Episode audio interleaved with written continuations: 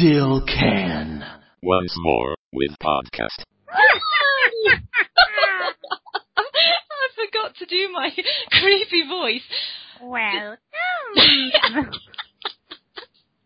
to the Halloween episode. Why do I sound like the Count from Sesame Street? What? Uh, uh. One, two, three apples.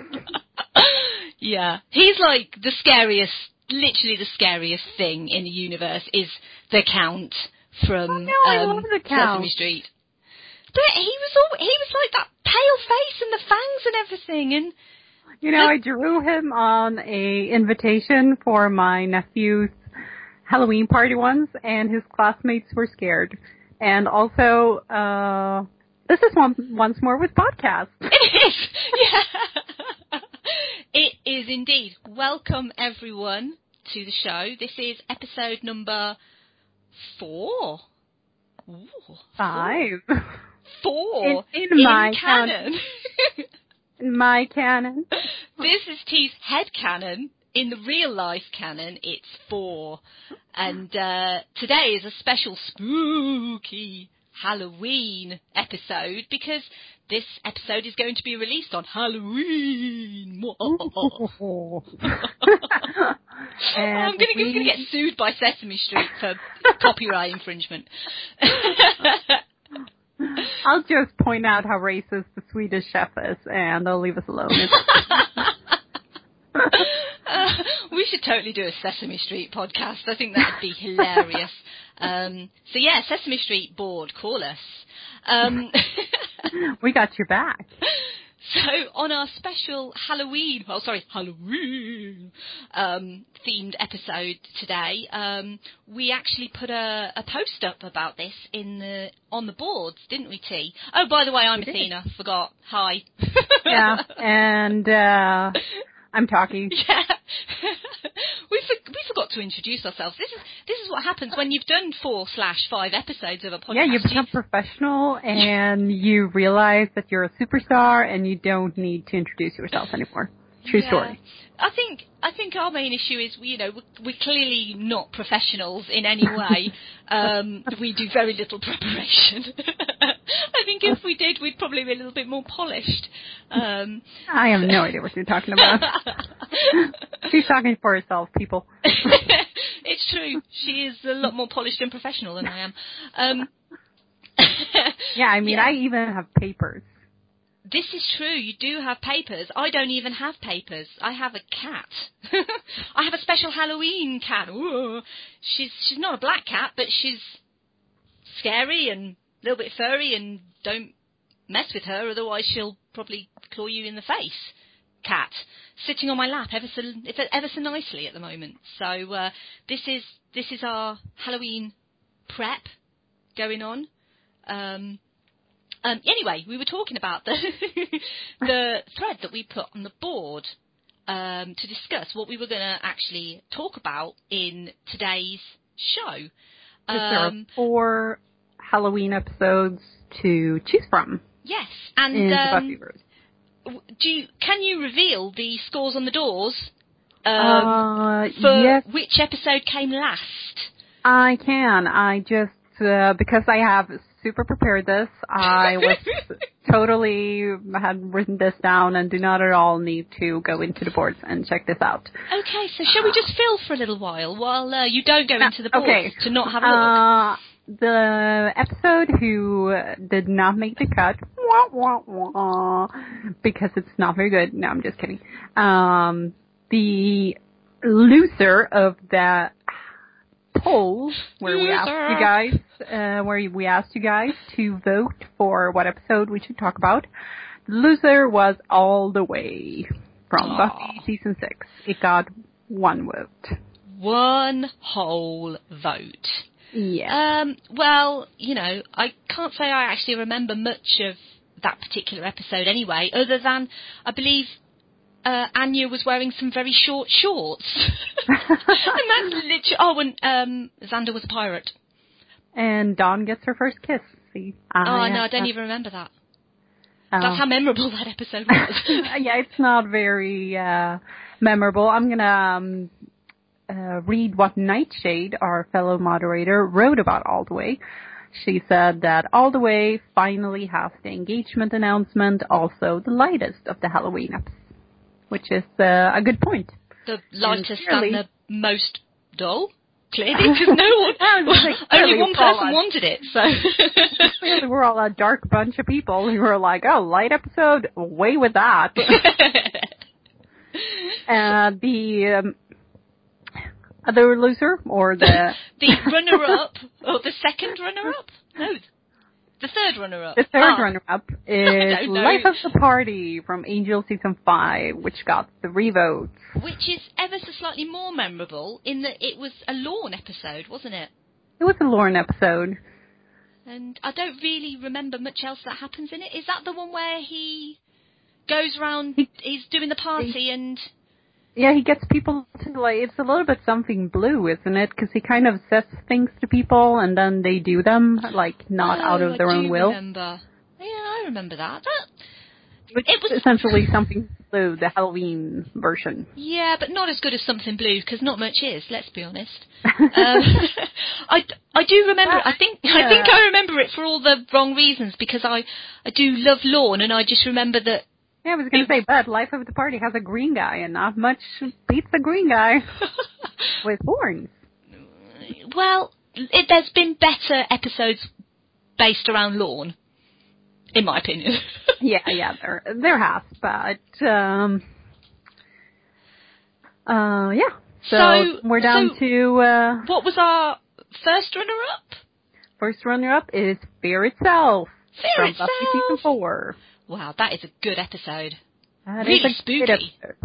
Five votes, and should I say the winner? Which everybody already knows because there was only four episodes. It's Halloween. season two. Six votes. Well, now we obviously need to discuss um, because when because T made a bit of a boo boo on the the date of the closing of the poll, and the votes basically it was supposed to close to give us enough time to actually prepare the episode in question, to watch it, to do some notes and stuff, and um, yeah, it was supposed to basically finish a couple of days before it was actually due to finish. so what we did was we actually took the number of votes. So you posted on there, didn't you, to on that on that day that it was supposed to finish? Yeah. Yeah, to say that it was actually finishing that day. So we actually took the number of votes on that day on the Wednesday, the two days before, as the closing votes. Exactly. So in, then- in actual fact, there were two winners Yeah. because Halloween and Fear itself. they were at that time they both had the exact same number of votes. So we have based it on that. Although in the end, Halloween did get one more vote. Um, we actually ended up doing a, a two-way. Yeah, because also Smile Time in the uh, thread uh, and Fluffy Base uh, suggested we should do a Halloween and Fear Itself podcast. So we listened to you guys. We always listen to everything everyone says to us at all times, um, but especially Smile Time and Fluffy Base because they're cool. Um, so yeah, we we decided that it would be the best possible idea would be to just sort of stick to the vote as it was on the Wednesday. And uh, and yeah, so we are we basically looked at both Halloween and Fear itself. Um, so I think we should start with Halloween, bearing in mind that's the first episode Absolutely. in the the series as a whole. yeah, yeah. Well, it's the first real uh, themed um, Halloween episode, uh, at least. And uh, I actually thought uh, it's interesting if we're, um, even though we're starting with Halloween, uh, I think that it's really interesting that both Halloween and Fear itself uh, essentially have the same theme. Like they both play on the characters' insecurities at the time, yeah. and that is what the episode taps into. Mm. Uh, and I thought that was interesting because you see, you know, you see how the characters may have changed throughout the years and how they may not have changed. Yeah, and I mean Halloween for a um, an early because this is quite early on in um, Buffy season two, isn't it? I believe it's number six. So Yeah. at that point, obviously, season one had finished and they'd been recommissioned for season two. Um, and they obviously wanted to maybe mix it up a little bit. Um, they it was pre uh, dated with such excellent episodes, actually seriously excellent episodes like School Hard, um, which obviously introduced Spike and Drusilla um, to the mix, and then the quite wonderful, depending on your point of view, Inca Mummy Girl, and um, equally wonderful Reptile Boy. Um, so at that point in the season, I think that um, you know School Hard was was such a fantastic episode, um, and then there were two that you know weren't maybe as good, and then Halloween came along, and I think you know at that point in the show, I mean Halloween is quite brilliant. It's a very simple um, prospect, and like you say, It is, it's, but it is kind of um, recycled for Fear itself in a in a way. Um, and yeah, it's and I mean it's it's it's really, really charming. It's it's really effective and charming, I think, because uh, I mean they don't really waste time with like super big effects or anything. It's more about just where the characters are. You know, it's very character focused, Hmm. And I think that's really nice. I uh, I actually really love Halloween, so I was really excited to um, watch both of these because these are two of my favorite episodes. And you know, just obviously we we will talk about them together in a bit more detail, but even though they are very similar episodes, I mean, just sort of the general feel of each episode, so, you know, so markedly different. Um, you know, Halloween is more of a sort of comedy episode, and Fear itself is actually genuinely quite creepy. Yeah. Um, and it, I think it shows that you know over two years the the maturity of the show is obviously you know it is getting a little bit more mature. Um, but I think we should definitely discuss Halloween in a bit more detail. Yeah, Um, absolutely. I think that Halloween is partly really interesting because um I think it's not that they're kind of exploring a little bit how Buffy is insecure about not being a normal girl, Yeah, and. I think that that's um it's kind of brave of them to just go like, oh, you have this superhero girl, and she's really cute, and she should be, you know, I mean. I mean, really, like she's a superhero, Mm. but she's still like really insecure and um just feels like she wishes she could be normal and Yeah. have time to like get ready for a date. yeah, you know? she wants to be a normal girl for her centuries-year-old vampire with soul boyfriend. Yeah, I mean, It's honestly, something that all girls go through. Honestly, one of my biggest pet peeves about this episode is, I mean, the thing is, I get it. They're trying to go like, oh, Buffy seems insecure. She wishes that she could be normal and look out uh, or show up to date looking nice. But I really hate it when she's talking to Angel and she tells him like, oh, uh, do you know what I think about ambush tactics, beheadings, like not the stuff dreams are made of? And then she kind of walks off. And I just really want to go like, girl, your boyfriend is like a 200 something year old vampire. What do you think he thinks about? well, probably, you know, still pained over all of the deaths and stuff that he's caused over the years. Yeah, I he's mean, I- seriously tortured. I mean, it's just such a stupid comment on her behalf. Even if I'm, I, I get where they're coming from, that what they're trying to show. It's, it, it really annoys me. Um, shall we talk about the costumes that each of them actually choose? Um, because obviously, like you say, Buffy has this deep desire to just be a, a normal, everyday girl. You know, in a way, And- I think that she really wants to be her priestly herself. You know, like that kind of, you know, a little bit vapid valley Mm. girl who's maybe a little bit more like Cordelia, who gets to, you know, walk around and, well, think about being pretty. You know, Yeah. because But- she makes that comment later when she and um when she and Willow steals Giles Files. Which is she- just hilarious. I mean, oh god, that is so cute. And then her trying to talk to distract Giles. I love it when she's like, look at me when I'm talking to you. Calendar said you were a babe. yeah, I I did make a note about um, you know, specifically Giles when you know Buffy actually leaves and he's like, oh, you know, she sort of thinks I'm a babe, and she and he's so sweet about it, and yeah, I forgot about you know all of the stuff with Giles and Jenny and. You know, um, I'm not really the sort of person who goes back into season, you know, the earlier seasons, one, two, three, that sort of. So it was I'm quite exactly nice. that kind of person. I I always kind of like to go back. It always feels quite nostalgic to for me to go back and and look at these uh, earlier episodes and go, oh yeah, that's really sweet, and yeah, and because obviously the fact that they steal the Watcher Diaries is where she gets the inspiration for the the gown.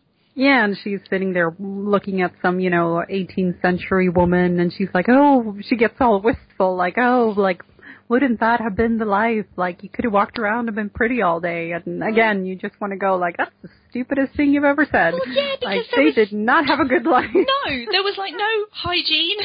You had like a bath every month. you know, there was no I mean, medical also care. like, if you were walking around looking like that, you most definitely had slaves. you didn't just go to parties and you weren't Yeah. a good person. I mean, it's it wasn't a good time. No, but I mean, I do think it reflects that she just really wants to have a simpler life where she can just, yeah, kind of be Cordelia in a way. Hmm. Well, I mean, we're in it's obviously the picture that we see in the Watcher Diaries. Mhm. I wondered, is that supposed to be Darla? Yeah, maybe, but she had very dark hair. Well, And also, like, they say that she doesn't have a name, but she clearly has a name. There's like a name written right next to yeah. You little see, figure. I, I made a note that the name looks like it says Sarah. yeah. I don't know whether that was just me, you know, because obviously it flashes up quite quick, and I, I didn't pause it or anything like that, but it it looks like it says Sarah. Um, yeah, I think that's probably a mistake from, you know, they probably just wanted to use that image, uh, and, and didn't really think about the fact that there was a name there, but I mean, it would have obviously, you know, retrospectively been a really n- nice, you know, touch to include a picture of Darla, um, because we know that Darla course. did dress like that. Yeah, that's true, but Buffy also says that Angel is like 18 or something there, so then he couldn't have been Darla because he was older when he was turned. I mean, Angel Oh, is clearly not 18. Uh, Oh well. So it shouldn't no, it was just it was just a thought that I had that hmm, you yeah. know maybe. Well, it could have been. it could have been. We'll, we will probably never know. Um, and But yeah, clearly that's the outfit she picks later. yeah, And she looks awesome in it. She looks really, really great, I would say. Yeah, the the the hair. I mean, I I don't know if they put her in a wig or, but the you know she has her hair up really nice and it's obviously really dark and and obviously we know the SMG is a natural brunette and I think that the you know the dark hair really does suit her. Um, I'm not sure why Buffy the character decided to have dark hair. Maybe, like you say, maybe because the woman in the photo, the photo, it wasn't a photo, silly. they didn't have photos back then. Um, yeah, the woman in the in the image had um, dark hair, but it just seemed a bit strange for her to kind of go dark. Yeah, I think maybe they were trying to show how different she's trying to be, you know? Yeah, maybe. That it's like, yeah. And um, and Willow, obviously, uh, intr- intr- Willow's choice of costume is very interesting on many levels. Um, Her ghost costume. Well, she's got the ghost costume, but she's got the ob- obviously the the costume that she wears underneath with the short skirt, and you know she looks great. But I was kind of wondering, what is she actually supposed to be? Like a Yeah, I was thinking that too. chick, or that's not Yeah, very I was thinking Halloween.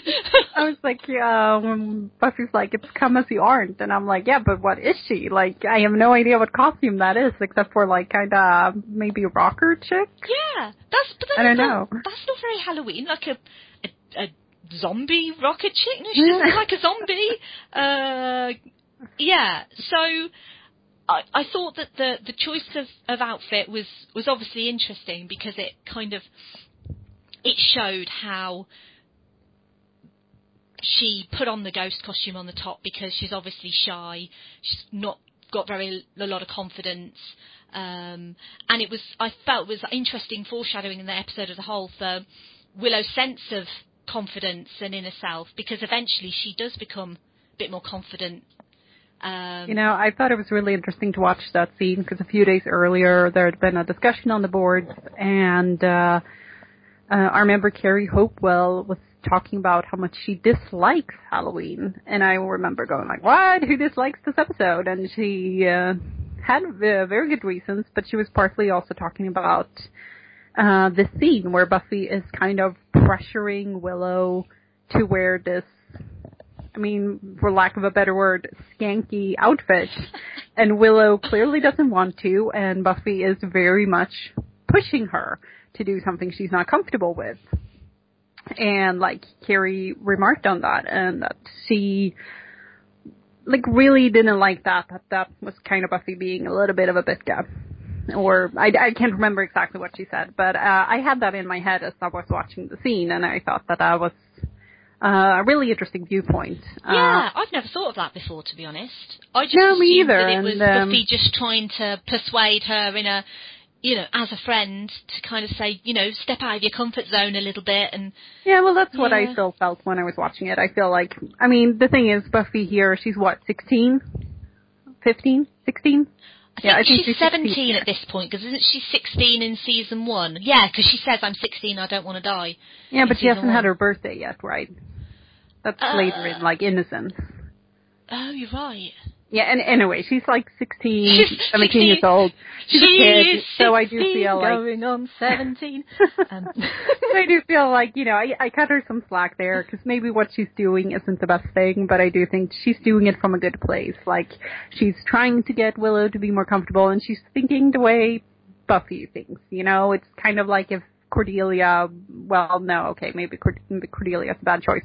Um, but you know, like how you, you know, you don't really have the insight into other people's minds yet or how they might feel when you're 16. So, I do think that Buffy is just, you know, she's doing it from a place of love. Yeah, no, I, I definitely think she is. I, I certainly, I would never take it that she's doing it for any reason other than she is genuinely trying to help Willow.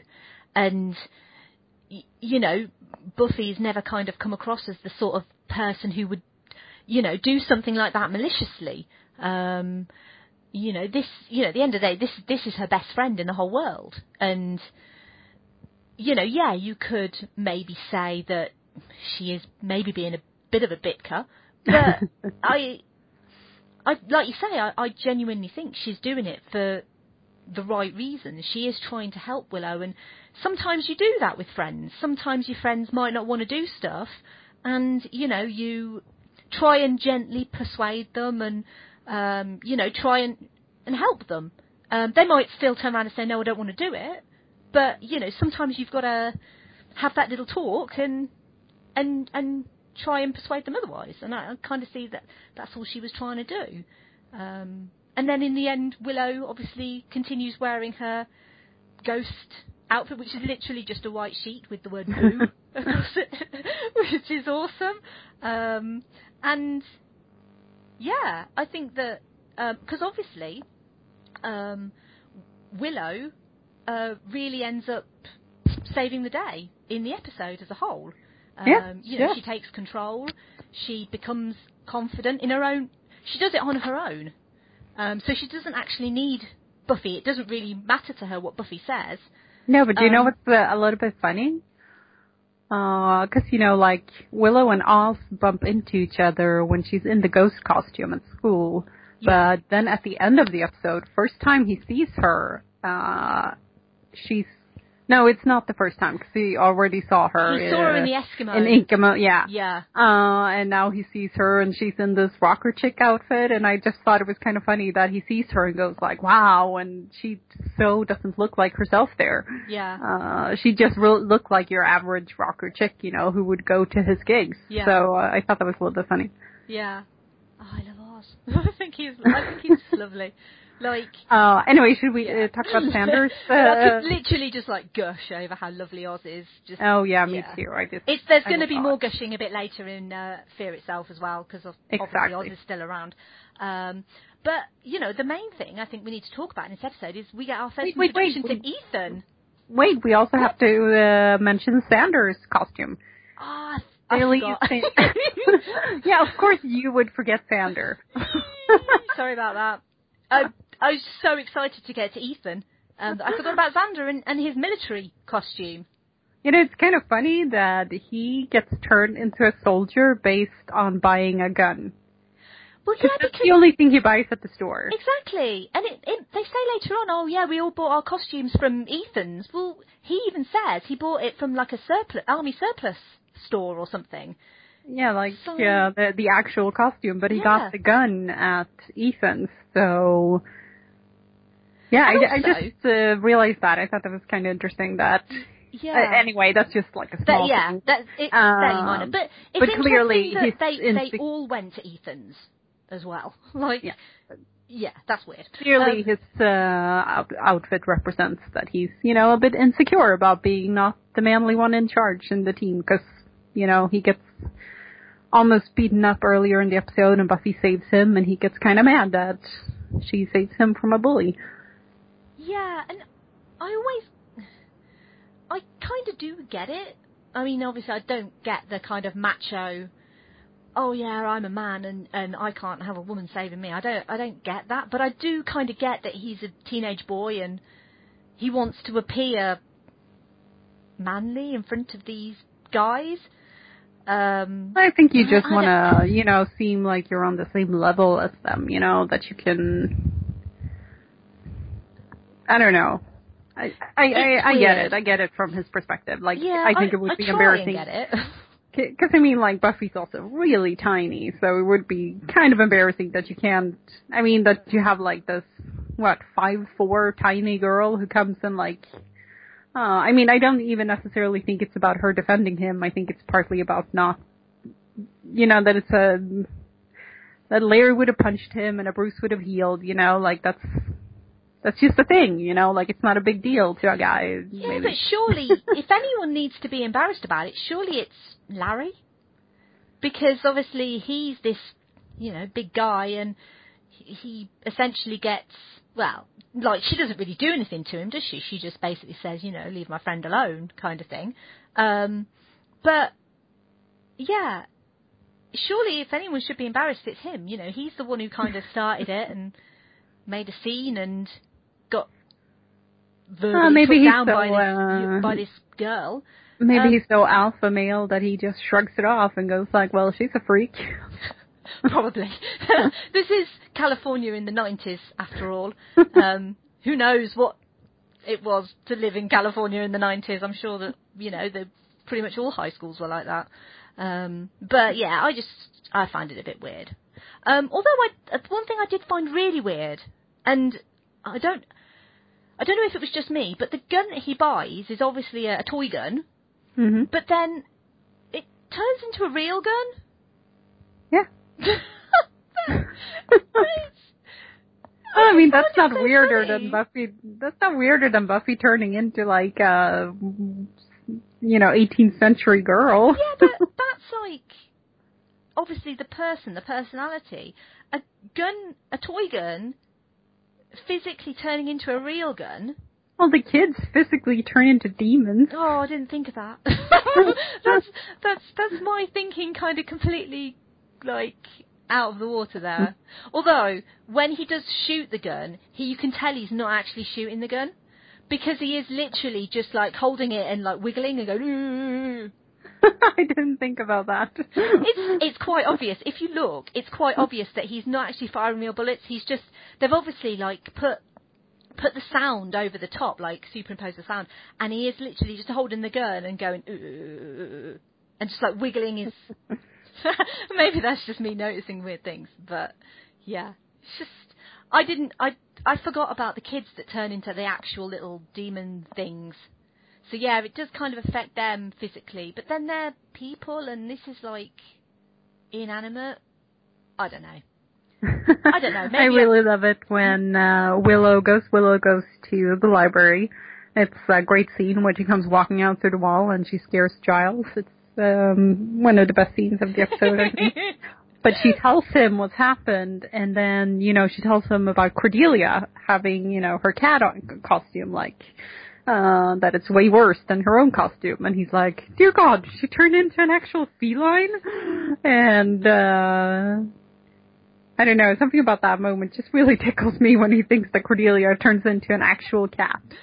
And to be fair, I mean Cordelia does look pretty good in this episode. I think that you you literally could put a a plastic bag on Charisma Carpenter and she'd still look completely stunning. Um, Pretty much, yeah. it's it's the sort of it's like you know when you go to like Halloween shop or a Halloween store online and you literally every outfit for women has sexy in front of it. So you've got sexy policeman or police officer. You've got um, you know sexy Batman. And you know all of those really weird things. It's like she's gone to a shop and just went, "I want sexy cat," Pretty much.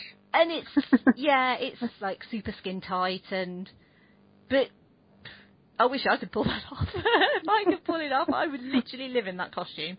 Um, so yeah, I mean, we just have to call you Catwoman. well, I, I do have a cat on my lap right now, so maybe uh, maybe I'm Maybe you should just stick to that. yeah, yeah. I could never. Yeah, she looks great, although I do think that this is one of those episodes where you can really see that Charisma is a lot older than, like, Buffy and them, yeah. uh, or Sarah and them, because she does, I mean, she doesn't really look like a high school teenager. No. No, and I think how old? She, I think she was like maybe twenty-seven. Oh wow, she was that old, huh? Yeah, I think she, yeah, I No, think she was. I can't think say she, that she was that old. Well- literally, everyone listening over the age of twenty-seven is cursing you right now. hey, I'm over 27. yeah, but you still can't say it. no, Well, I think I think she was around, around that age. I don't know exactly for sure, but yeah, she was quite a little bit older than the rest of the cast, and it definitely shows in this. Not just, not just generally for how she looks, but also, I think she's got like a a confidence that other members of the cast don't have, and I think that's a sort of confidence that does come with age. Yeah. And but yeah, I, I mean, would say she- though that I, I really do like her in this episode. I think um she's quite funny. yeah, she's really funny, and I think that it shows um, partly Cordelia kind of at her best because you know clearly she's interested in Angel and she's not afraid of competition. But in the end, when Buffy's you know all helpless and frightened, but Cordelia does come through when like goes like, "Oh, he's a good vampire. He would never hurt you." You're like, like you know, she does help in the end. I always find that the the scene in uh, the Bronze where Cordelia is, um, you know, trying to chat Angel up while he's waiting for Buffy. I always kind of flash sort of forward a little bit to them, you know, when they're together in Angel, the, Mhm. the show, and it's always quite nice to kind of see sort of where they started, and obviously she had this big crush on him, and um, which she kind of conveniently forgets. Um, and then obviously, you know, they work together sort of in the future. And it's sort of quite nice to see the sort of beginnings of their sort of, not re- relationship's the wrong word because they're not, like a friendship. Well, it is a relationship. Uh, yeah, but yeah, I just didn't want to say relationship, relationship. Because, yeah, it just gets, yeah, let, let's, You know, I no, let's don't- go down the Angel route today. you know, I don't really think that Cordelia has an actual crush on Angel here. I think that she just wants him because she Probably. wants him, you know, like because he, maybe because he, he's Buffy's yeah, and you Oh, know, like he looks older and he looks hot, so she wants what's best, you know. Because she's so clearly hot. still dating that other guy, uh, Derek or whatever his call, uh, name is. So I, I do feel like she's not so much a crush person as much as a, you know, he would look good on my arm person. Yeah, is this the episode? I think it is, isn't it? Where she's going out with the lead singer of Oz's band. yeah, exactly. So Yeah, and like I think he's dumped her, not dumped her. Didn't he? He didn't show or something for a date or something like that, and she's just annoyed. So yeah, maybe it is a bit of that. Like she's just a bit annoyed and So she sees a hot guy and she's Yeah, I just like, just hello. you know, I just think about uh, I think it's in the first episode, maybe the pilot of season one, when Cordelia says something about you know shopping, and it's she has to have the most expensive thing, not because it's more expensive, because it's because it costs more. That she basically always wants what's almost unattainable or what's unattainable to others. Yeah. I think that's a little bit this deal with her that she, you know, she wants him because he would look good on her arm and she would one up Buffy and yeah. Yeah. Like- no, I get that. Also, the really funny scene for Cordelia was the one where she's actually talking to Oz by the lockers, Mhm. and she mentions Yeah. Devon, and then she's like, she's something like, "I need you Oh to tell god, I him," just and then he's like, and then he's like, "Well, what do you want me to tell him?" Nothing. And she's like, "We didn't talk about this," and walks off. And it's it's just such a, you know, between them, it's just such a brilliant kind of back and forth conversation that's genuinely quite funny, and it just kind of shows how funny she can be. Um, and it's something that's missed, I think, from later seasons where we don't have Cordelia. yeah, kinda I. I agree. Uh, uh, I called him Derek and you very correctly now said it's his name is actually Devon. I did watch the episode, I promise. I just Where did you get I'm bad with from? I have no idea. Well, or no, actually I do because I watched Teen Wolf also, and there's a guy on there named Derek. So Well, I was like, gee, it's- guys confused. I was like, it's close enough. Yeah, it begins with a D, you know. Let's just go through all these different D names, and I'm sure we'll get there eventually. Um, um, can we talk about Ethan? Absolutely. I uh yeah. Hello, Ethan. Such a great Ethan character. Ba-ba-bum. Like, uh, I re- I really love that they introduced this character, and of course the whole Ripper thing. Oh, I, I, the one thing that I kind of made a note of, and it was one of the first notes I made, was that there's just the great stuff between Giles and Ethan, and just how much I would have loved to have seen more of Ripper.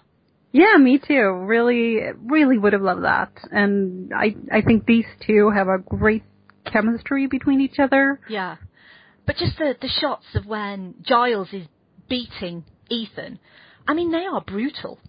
I they mean, are, and he is You wouldn't so. expect it from this kind of shy, retiring English yeah, I mean, librarian. he's so convincing. Like, yeah, uh, he yeah he nails that. Yeah, genuinely quite menacing. You know, you wouldn't want to meet this guy down a dark alley and you know annoy him. You know, I remember watching this for the first time on TV. So you know, and this was back in the '90s. So obviously, I had no spoilers or anything. Had no idea what was going to happen.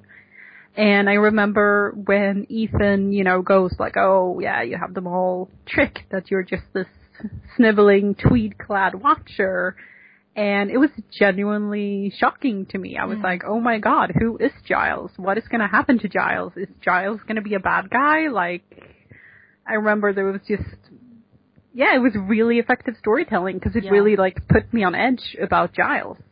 and I think it still it still works. I mean, even though I've seen all of Buffy and I know, obviously I, I don't know comic book storylines and stuff like that for for Giles, but just even though I watched all of Buffy and just that kind of line, it really still resonates, and you're a bit like, oh, you you are genuinely quite interested to to find out more about this sort of Ripper persona, and it just kind of made me think about. I know back in the day, they there were talks about a Ripper TV show. Yeah, I know that would have been great. And I know that uh, Anthony Stewart Head had, I think he had conversations with the BBC, and obviously nothing ever came out, you know, about it. And but it it would have been so fantastic to to sort of see more of this sort of character before he became just everyday librarian slash watcher Rupert Giles. It would have been great, and I would also really have loved seeing more of Ethan because I, I do think he's he's a really interesting and like he's a fun villain, you know. Yeah, and it, it's quite nice because you you obviously when you first watch this episode, you don't expect him to be the villain. You just think, oh, he's just running a shop, and oh, you know, he he does a good deal for Buffy on this particular dress, and you think he's a nice guy. And I think that I don't, I can't remember the name of the the guy who plays Ethan. It, like literally do not know what the guy's Yeah, name is. I'm sure someone will. Sorry, guy. Tell us Uh, you're awesome. Um, maybe maybe we could fill for a little bit, and maybe I could find out really quick. No. Uh, Uh, I actually did. Robin Sachs. Robin Sachs. Yeah, I, I don't know who he is. I, I do recognise his face. Maybe he's been in some other things here in the UK, or I'm I'm not really sure. But yeah, he he is great, and obviously he will reoccur um, in one further episode, I believe. Uh, I think he's into he's into more episodes because he's in Band in Band Candy, and then he's in uh, A New Man. Of course he is. Yes, of course he is. Which But it would have are obviously both very Giles centric episodes. So um, yeah, he's he's a really interesting character, and I'm I'm a bit sad that we didn't get to see Ethan back um, in in maybe a later season of Buffy um, for another nefarious reason. Um, but Well, obviously he gets great. taken away by the government, so who knows where he is by now. Yeah, that's true. um, so towards the end of this episode, like the one thing that annoys me because I think, well, I think it's a great take on Halloween that it would be like the one holiday that vampires just go, oh, geez, too commercialized. We're gonna stay inside, uh, instead of you know like walking out and hiding in plain sight and killing people with. You know, people thinking you're in costume. That would have been a way better idea, but whatever. Demons are clearly stupid. Um, but I do think Spike is great in the episode. Yes. Uh, it is a little bit funny that he gets like children to help. I mean, like but he doesn't like ask any other vampires. He gets like a horde of uh, newly created demon children Yeah. to. I, mean, um, I was always a bit confused where he actually sort of found them. yeah, I don't know, maybe I, they were guess just he roaming the kind of rounded or- them up. Yeah. But, But- obviously, the the very first scene in the episode, I believe, is when he's watching Buffy fight, and he's getting well. He got he sorry, he wasn't watching them. He got the guy to record, Yeah. and then he was record, you know, watching the recording, and I'll play it again, play it again. And I thought that was quite interesting because that's some really good foreshadowing for his later obsession with her, or I maybe it's- thought it was uh, a good insight into who Spike is. Yeah. That he just he plans, you know. He Yeah. plans, he studies, he's not stupid, you know, he's pretty smart about it. Um I mean, we know he's always been obsessed with the Slayer, um, Mhm. and you know, killing the Slayer. Um, but I wasn't sure whether it was just his obsession with the Slayer, or whether it was the start of his obsession with Buffy as a whole. Um, but either way, he's still being creepy and like, re- you know, watching her fight, which is still a bit creepy.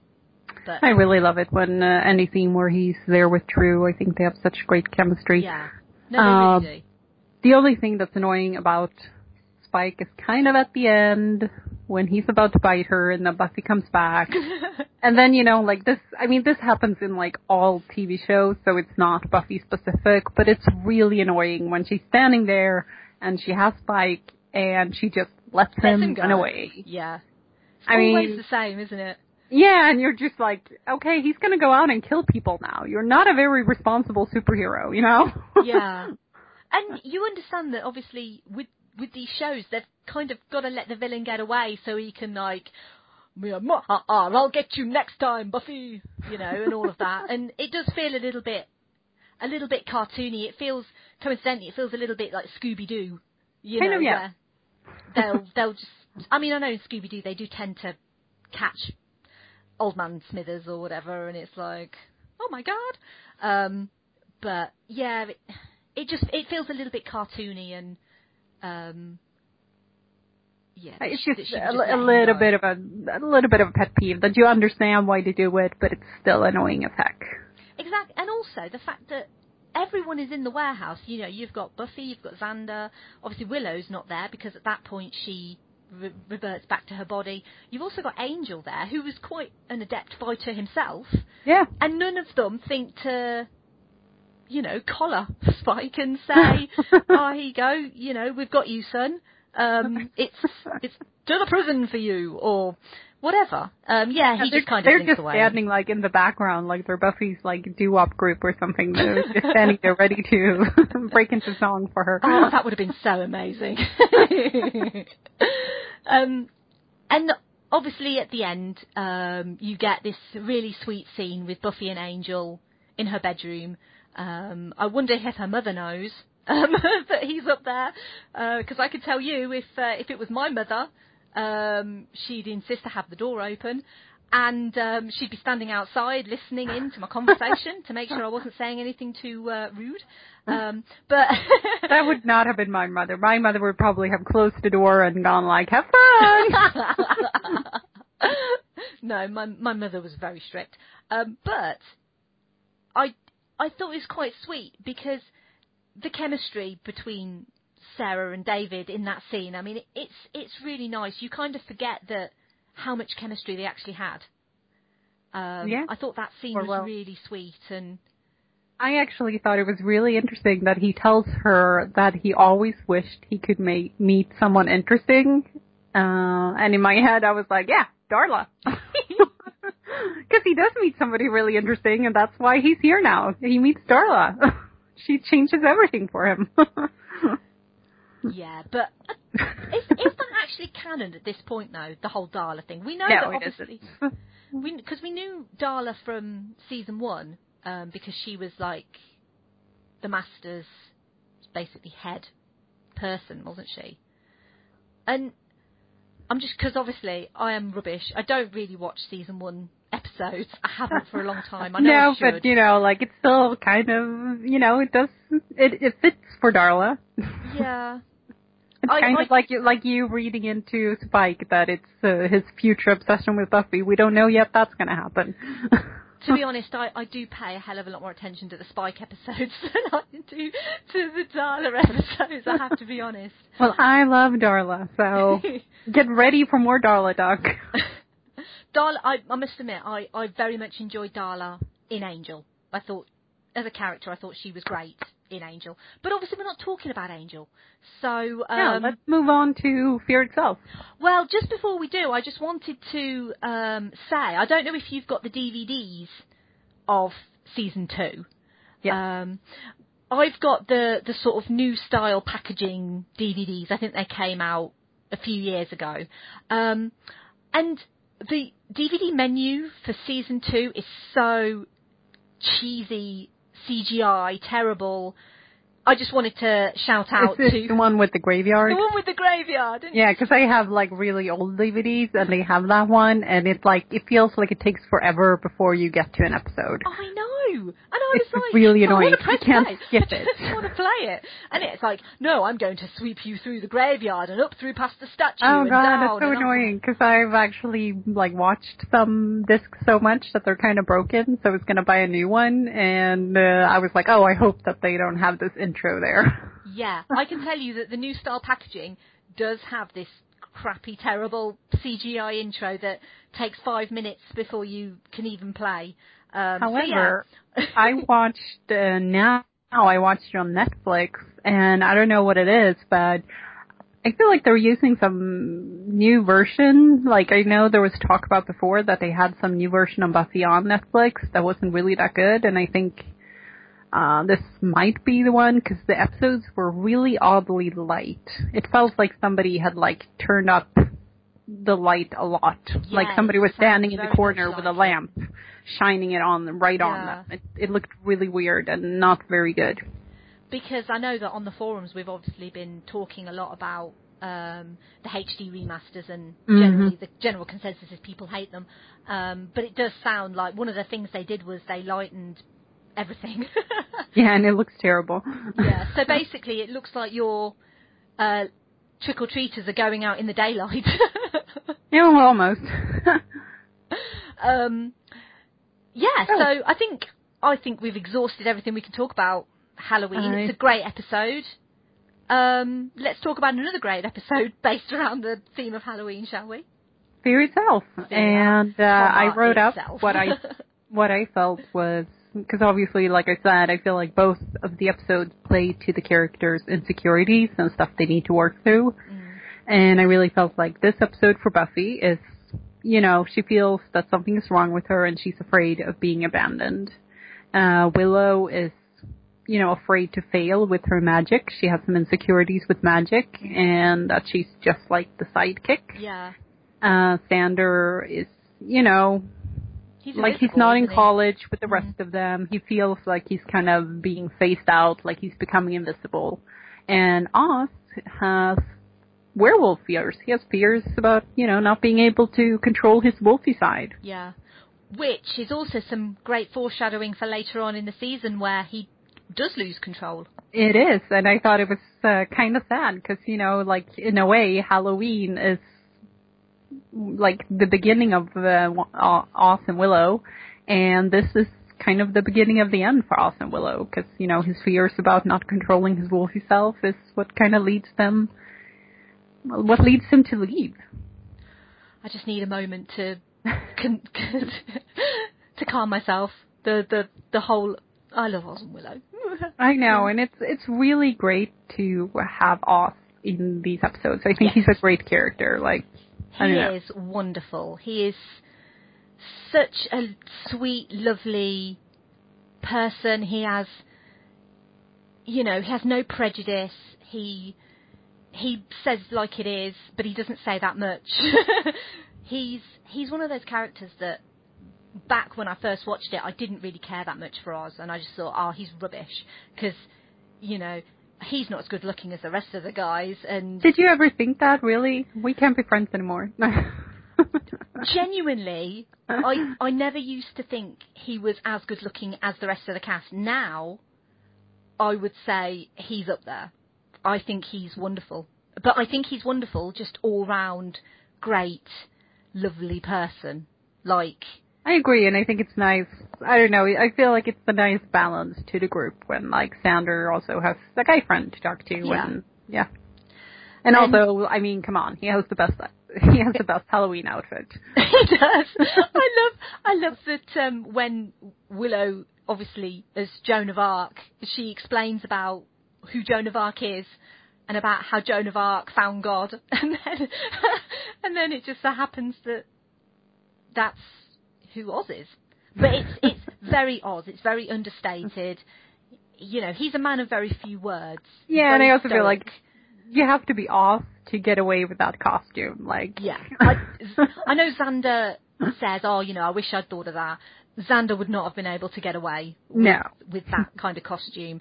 Um, and I just love Oz and Willow together Me in, too. in this particular episode.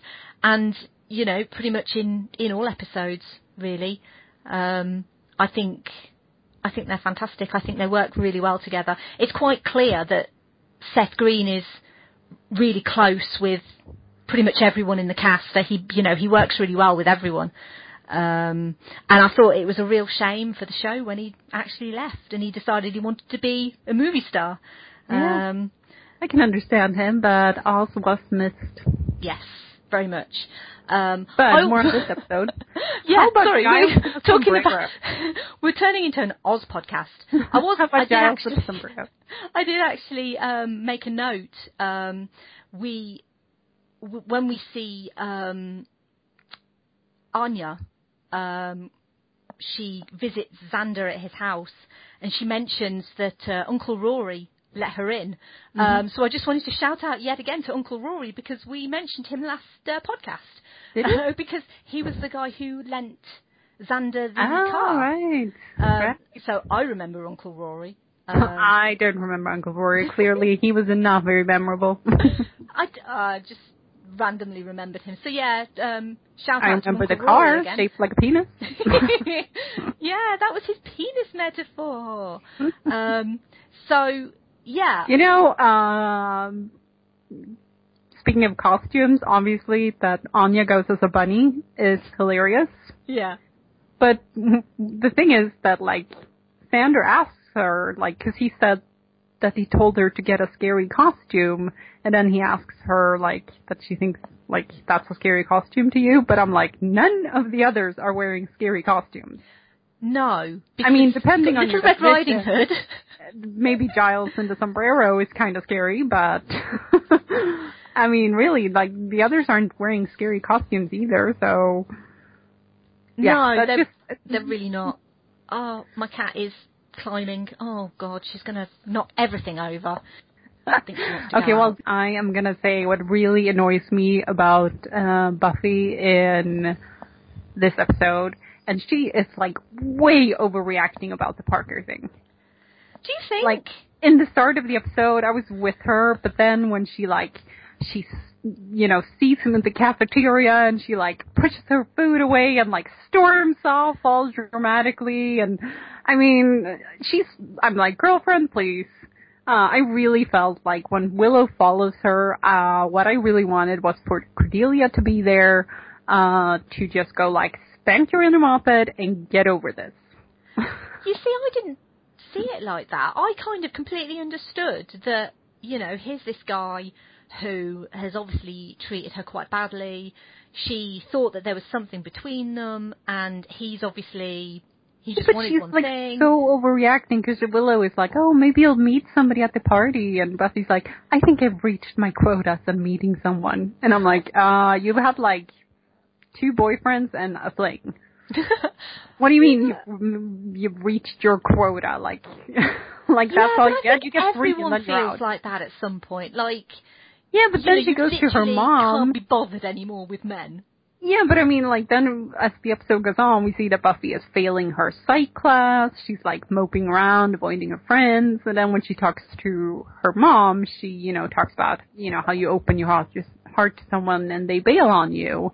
And I get it that this is tapping into, you know, like her hurt from Angel still. Hmm. But I'm like, come on, she had like what, two dates with Parker, if even that? How much of her heart did she open to him?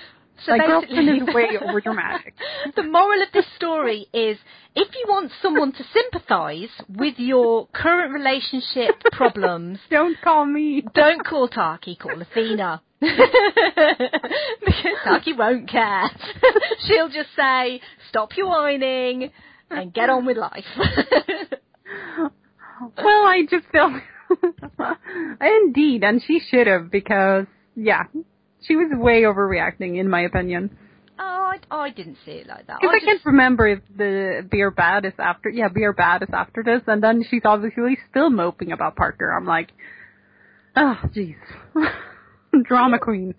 Okay, so maybe I do think that when she she goes to Professor Walsh and she gets shot down, Professor Walsh basically says you've got two arms, two legs, and a head.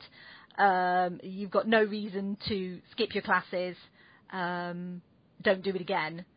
Um, sometimes you do need a little bit of a wake up call to stop wallowing in your own self pity.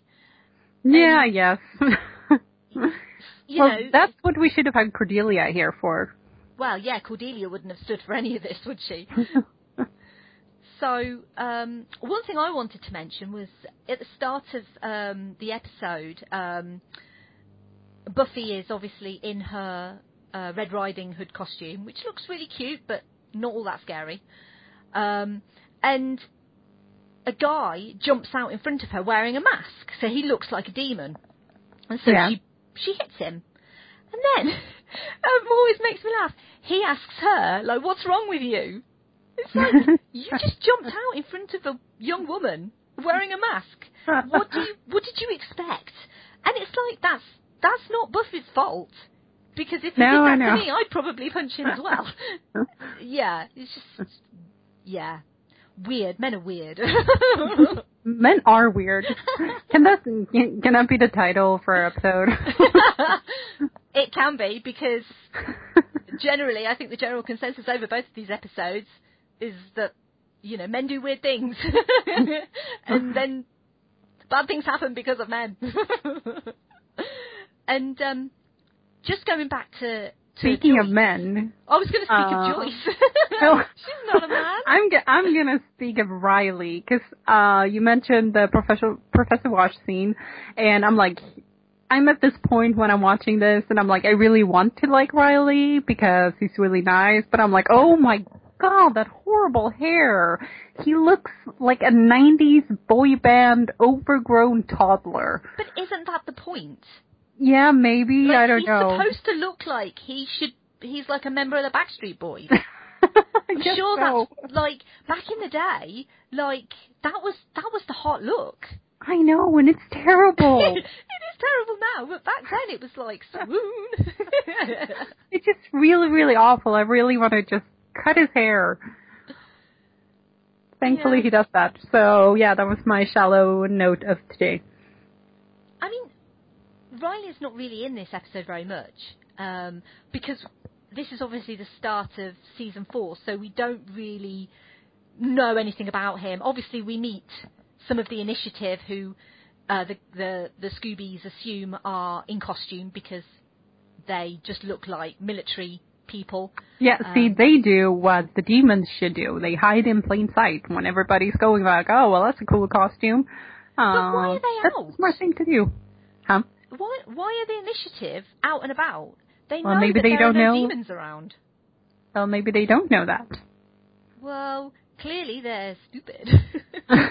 well, clearly, from the rest of the season, uh, they were indeed. well, yeah, foreshadowing.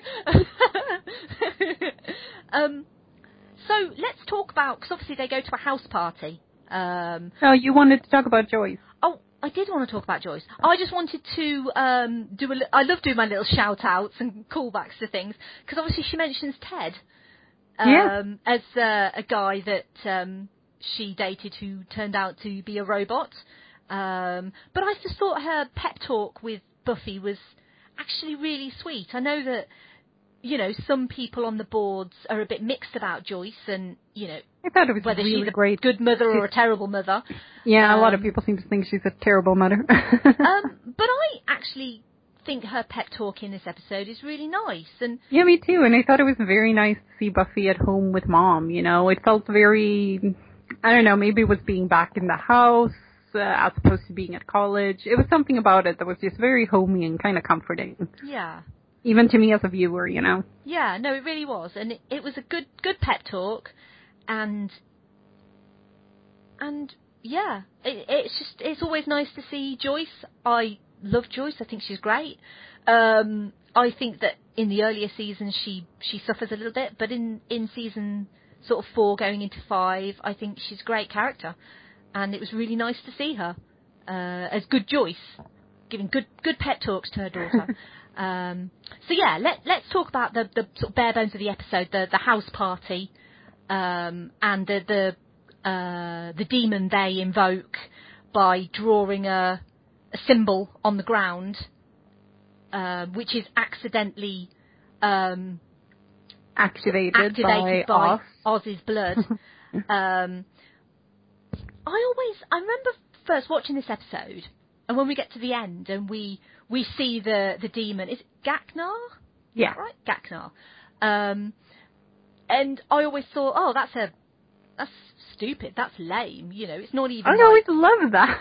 but when I when I rewatched it for this, I genuinely thought it was hilarious. Yeah, I'm like, I think that's super hilarious. That's like the best part of it in a way. Oh, that he's just like this tiny little fear actual, demon. actual size. It's And, hilarious. Um, yeah, I, I also thought it's kind of funny because it's like when Giles is reading and trying to solve the situation, it's so Buffy to kind of like punch first and ask later. So she actually brings it forth, and it's just such a funny moment when he's like breaking the seal, Will, and she breaks it, and he's like, actually bring him forth. yeah, it is. It is really quite funny. And um, but before we actually meet little baby Gachnar, um, Don't the stuff- the fear demon. oh, it's funny. Um, the, the stuff that happens in the house to to to sort of everyone is Yeah. genuinely very creepy. I mean, this is It is like scary compared to Halloween as the yeah, Halloween like episode. Buffy in the basement. I feel a little bit scarred from Yeah. that. That was genuinely frightening. Yeah, like with the hands and it always amazes me. Like I know this is going a little bit off topic, but it always amazes me how they actually do that. Like they have people in the ground. Like how? Like, Yeah, I really want to know how TV shows put people in the ground like that. I really do, because to me that's just amazing. You just you just bury them, Athena. Have you never play buried anybody before in your basement? You are so weird. No, we don't do that in the UK. That must be a Swedish thing. totally is. We do that all the time. very random people.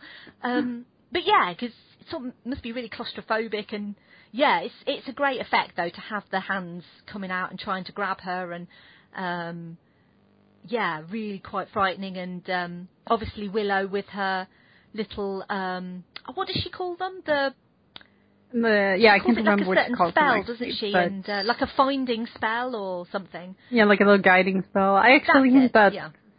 Xander's is quite scary. I mean that, well, he basically becomes invisible to his friends. Yeah. That's kind of unsettling, you know? And at first, you maybe think that you know Buffy is maybe playing with him, and and then she just continually asks, "Where's he gone?" and and the fact that he can't communicate with her, he can't be seen by her, and yeah, genuinely, I I I wouldn't say that Xander's is the most sort of frightening. Well, Um, not really, but it's kind of sad, especially considering Yeah. where where he is at the time. That you feel him, like you're kind definitely. of he kind of feels like he's becoming nobody, you know. Yeah. Um, I mean, Oz, obviously, fearing the wolf, and the wolf comes back. The scene of him sitting in the bathtub, you know, sort of saying, you know, I, I won't change, you know, I won't change, is genuinely quite harrowing because you can obviously see that he is, it looks like he is changing, and the scene where where he's with Willow and you know he's like I need to get out and the fact that all the doors are uh, closing and yeah, it's genuinely very Yeah, very and I wonder unsettling. the guy who falls down the stairs and breaks his neck, uh, does he actually die? Uh, no, don't we see him later in the episode? Oh, maybe we do. Um, Yeah. And he's he's basically got his neck at a really like a forty-five degree angle. I'm pretty Because sure he, he's in he's in the basement with Buffy talking to her, like scaring her, Yeah, but yes, it feels right. then like he is kind of dead that the house has taken him over. Um, yeah, I don't know. But uh, what annoyed me a little bit is that uh, Buffy and her friends come to the house and they go inside. And then when Anya comes to the house, there is no door. And I'm like, when did the door decide to go away? Like, why were Buffy and her friends the last ones allowed in? because it's her show. I think that I think anytime we talk about stuff like this, we we've just got to basically headcanon it roll with it. because it's her show. Like But Yeah. Athena, I know, I know, I hate it too. But there's no other way to explain it other than they've got a quota of people and they're like, right, Jane's come in, yeah, Sarah's come in. Oh no, Buffy's hasn't come in yet. We need to wait. Right, Buffy's come in. Right, shut the door. Okay, then I'll talk about the other thing that annoys me, or not annoys me, but that is kind of um, the scary thing that nobody, well, people do talk about it, but not as much as maybe we should. Uh, and that's the fact that Anya obviously sees the girl get trapped in the house. The Mhm. window closes. Yep. And she goes, "Oh my God, Xander!" And then she Yeah. goes, "Get Giles," because she wants to save Xander, and she doesn't care about the others. She No. makes that really clear. She just cares about Xander. And I mean, obviously, I mean that's her whole motivation. Like she doesn't care about humans at all. She just cares about Xander, which is the basis for a really healthy relationship, by the way. Yeah, Um, but also you got to remember this, like- is, this is uh, this is season four, Anya. Um, Yeah, you know, and she does she does start to care about other people later on. Well, yeah, but I mean, at this point, I feel like she has been a demon, and she has always had a soul, and this should be way more concerning to us than it is, because I feel like even season four Spike would at least have like paused and gone, gone like, oh, maybe I should do something. Eh, no, maybe not. She just doesn't give the bleep and ass about anybody but Xander, and she has a soul. Yeah, I think Anya's a really interesting character in the sense that I think a lot of the time the writers didn't know what to do with her.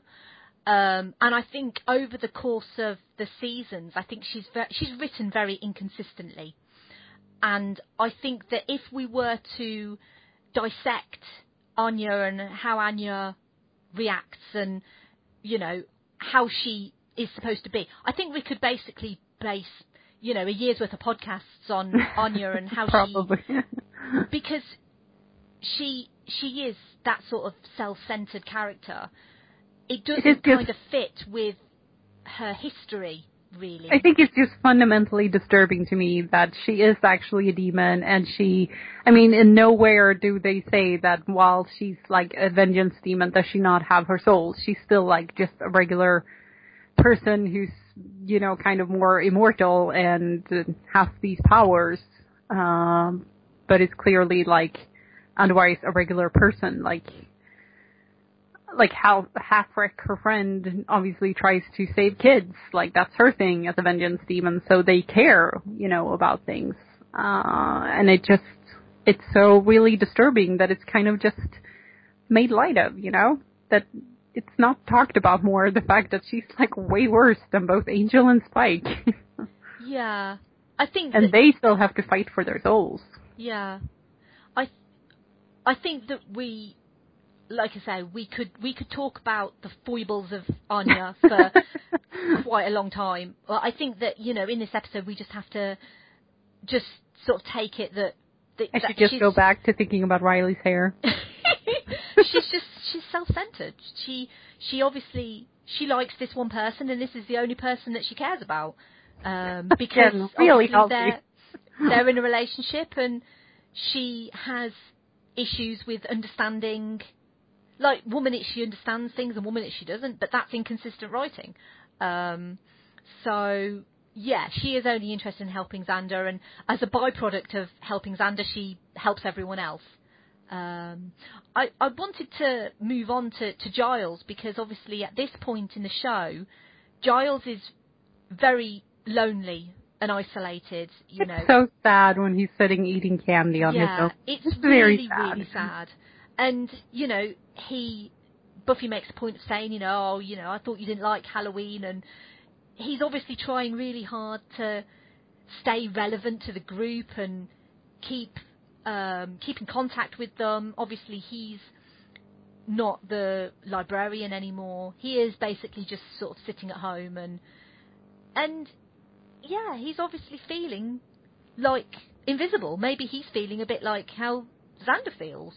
Yeah. Um, and yeah, I just thought that need Giles deserved a bit of a shout out. You know, I think does. Giles needs a hug. like a superhero of himself when he comes in with the chainsaw. That's a great scene. Yeah, it is a great scene, and it's good that he can actually, you know, he feels like he's he's not worthless. You know, because they need his help. You know, and the, when when he picks up that chainsaw out of the bag, I just think that's one of the best scenes ever, and he just mm, just goes for it. Um, yeah, I think that Giles is obviously in a in a place where he's not very happy, and um, hopefully, hopefully he'll get happier. Because otherwise, I might just have to give him a hug. Because um, yeah, it's it's not So- nice to see characters in that sort of situation, especially when you you grow you grow affection for these characters, and you don't you don't want to see them struggling. no, not anything. really.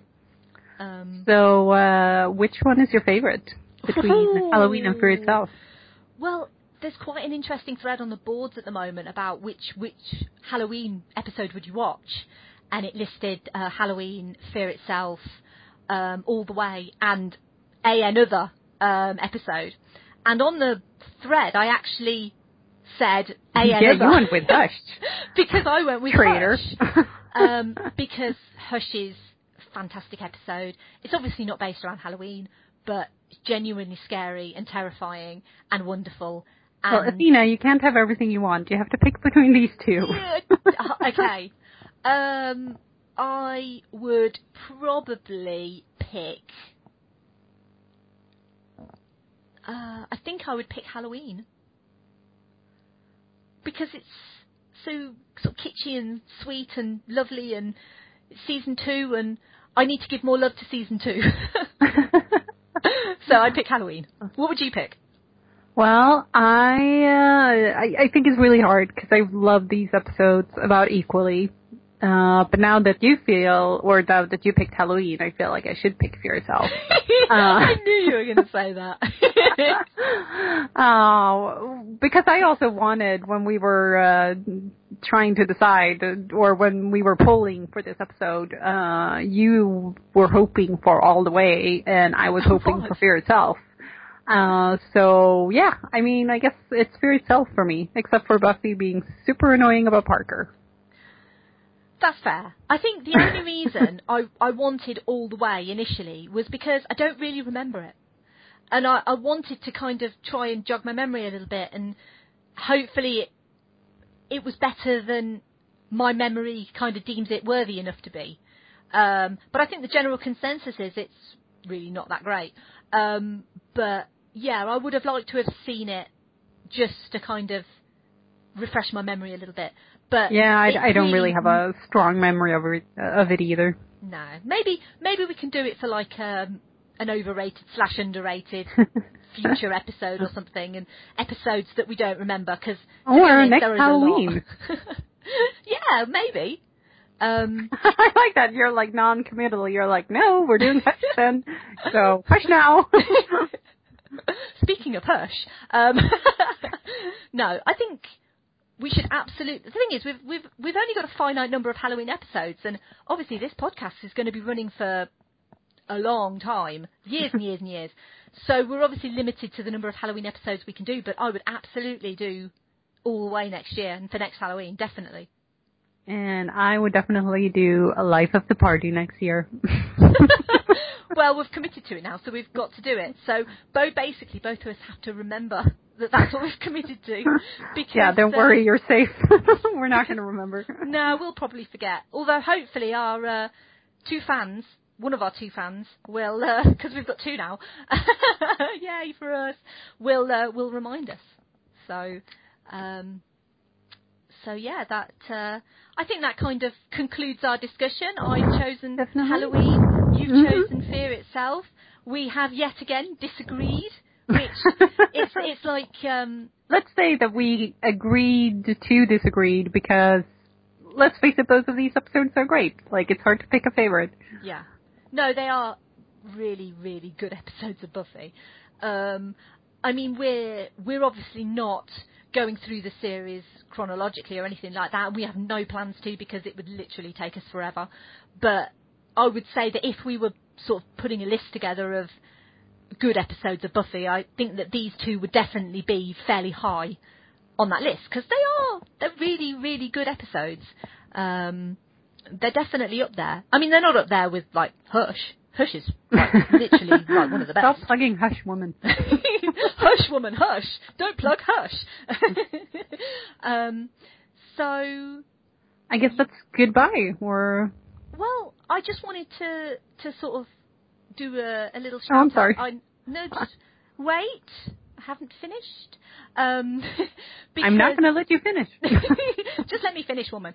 Um, we um, obviously we've been publishing um, the podcast on the boards ever since its inception, um, sort of in um, July slash August time, um, and for the last episode, we recorded it, and then soon after, we actually started publishing all of our episodes um, on iTunes.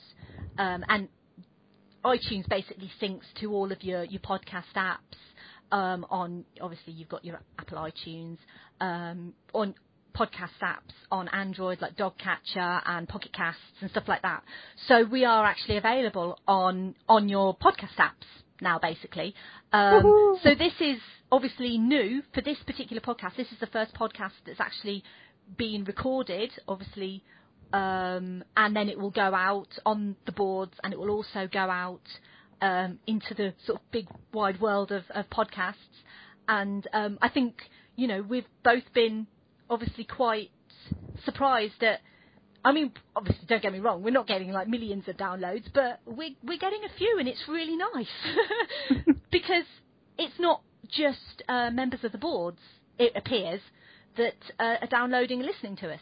So I just wanted to um, thank everyone who has downloaded, uh, just found us on their iTunes or on their um, podcast app and has downloaded it and thinks that we're reasonably okay. Um, like I say, we're not professional podcasters. Um, we do this sort of in our spare time, sort of every month. Um, and um, and yeah, obviously, if you did download this on your podcast app and you do want to sort of join the community over at, at Buffy Boards, then you're very welcome to do so. It's uh, it's a great community, um, and uh, obviously we're on it, so clearly you want to join. um, so yeah, I just wanted uh, just wanted to say thanks to everyone who's downloaded, and um, obviously please keep downloading and listening, and uh, hopefully we will discuss other stuff that interests you in the future too. So that's all. Okay, you can you can speak now.